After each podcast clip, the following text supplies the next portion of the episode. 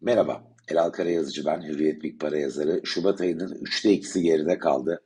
Yurt içinde şüphe yok ki sosyal olarak da hepimizin içini acıtan, canını yakan deprem felaketi ön planda. Piyasalara dönüp baktığımızda bunun yansımaları var mı? Aslında alınan kararlar itibariyle, borsaya destek adına alınan kararlar itibariyle yansımaları var. Ee, bunun dışında döviz cephesinde, TL'de tersten okursak çok fazla bir değişiklikle karşılaşmadık. Bu cephede kamunun yönlendirici, likidite sağlayıcı çabasının e, devam ettiğini görüyoruz. Yurt dışında ne oldu? İçeriye bir yansıması oldu mu dersek öne çıkan unsur e, global tahvil faizlerinin Amerikan faizleri liderliğinde yukarıya gitmesi. Ortalama 60 bas puan kadar faizler yukarı gitti ve bunun iz düşümünü değerli metallerde gördük. 2023 başından bugüne baktığımızda %18 e, ortalama platin, paladyum ve gümüş üçlüsünde geri çekilmeler var. Gümüş 24,5 doları test etmişti. 21.8'e geldi. E, altın daha sınırlı bir geri çekilme imza attı ama orada da özellikle son iki haftalık bölümde 1950 dolar civarından 1840'lara kadar %6'lık bir geri çekilmeyle karşılaştık. Ne oldu da tahvil faizleri yukarı gitti? Enflasyon 2022 yılının ana konusuydu. Global enflasyondaki patlama. Gerilemeye başladı enflasyon. Bu 2022'nin son aylarında kendini göstermeye başladı. Fakat o gerileme ılımlı bir hızla e, başka bir ifadeyle ortaya koyalım dersek nazlı bir şekilde geliştikçe piyasalarda bir tedirginlik oluştu ve merkez bankaları vitesi yani politika faizlerini daha da yükseltmek zorunda kalabilir kaygısı tahvil faizlerini yukarı itip değerli metallerini aşağıya getirdi. Borsalar enteresan bir şekilde borsalar 2022'nin ilk 3 çeyreğinde gördüğümüzün aksine e, yatay hatta ılımlı pozitif denecek tonu korudular. E, özellikle Şubat'a bakalım dersek e, çok büyük bir değişiklik olmadığını görüyoruz dolar bazında borsa endekslerinde.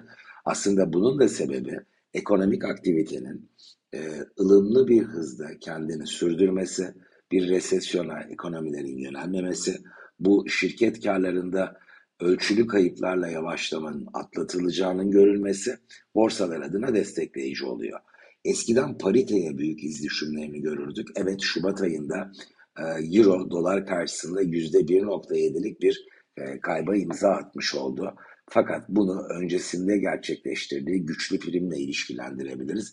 Nitekim parite şu anda 1.07'ye yakın ve bu geçen yılın kapanışı. Manşet olarak yılın ilk 7 haftasında parite yatay, tahvil faizleri yukarı, borsa endeksleri Ocak'ta prim e, kaydetmişlerdi. Bunu koruyorlar. %8-9 civarında indi yükselişleri. Metallerse kaybedenler kulübü oldu e, diyebiliriz.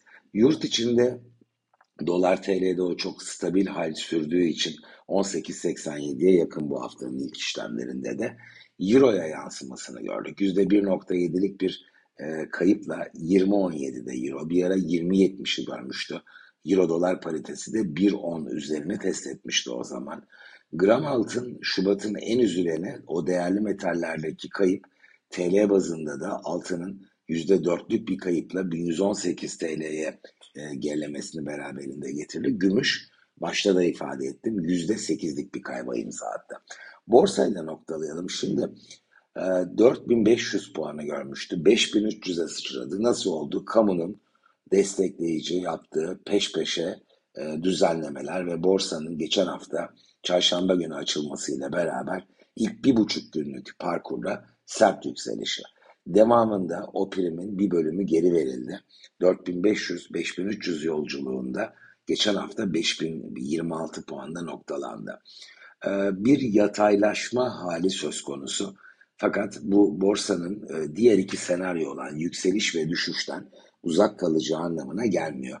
Bence e, kısa vadede önümüzdeki 3-4 haftalık periyodu e, kastediyorum.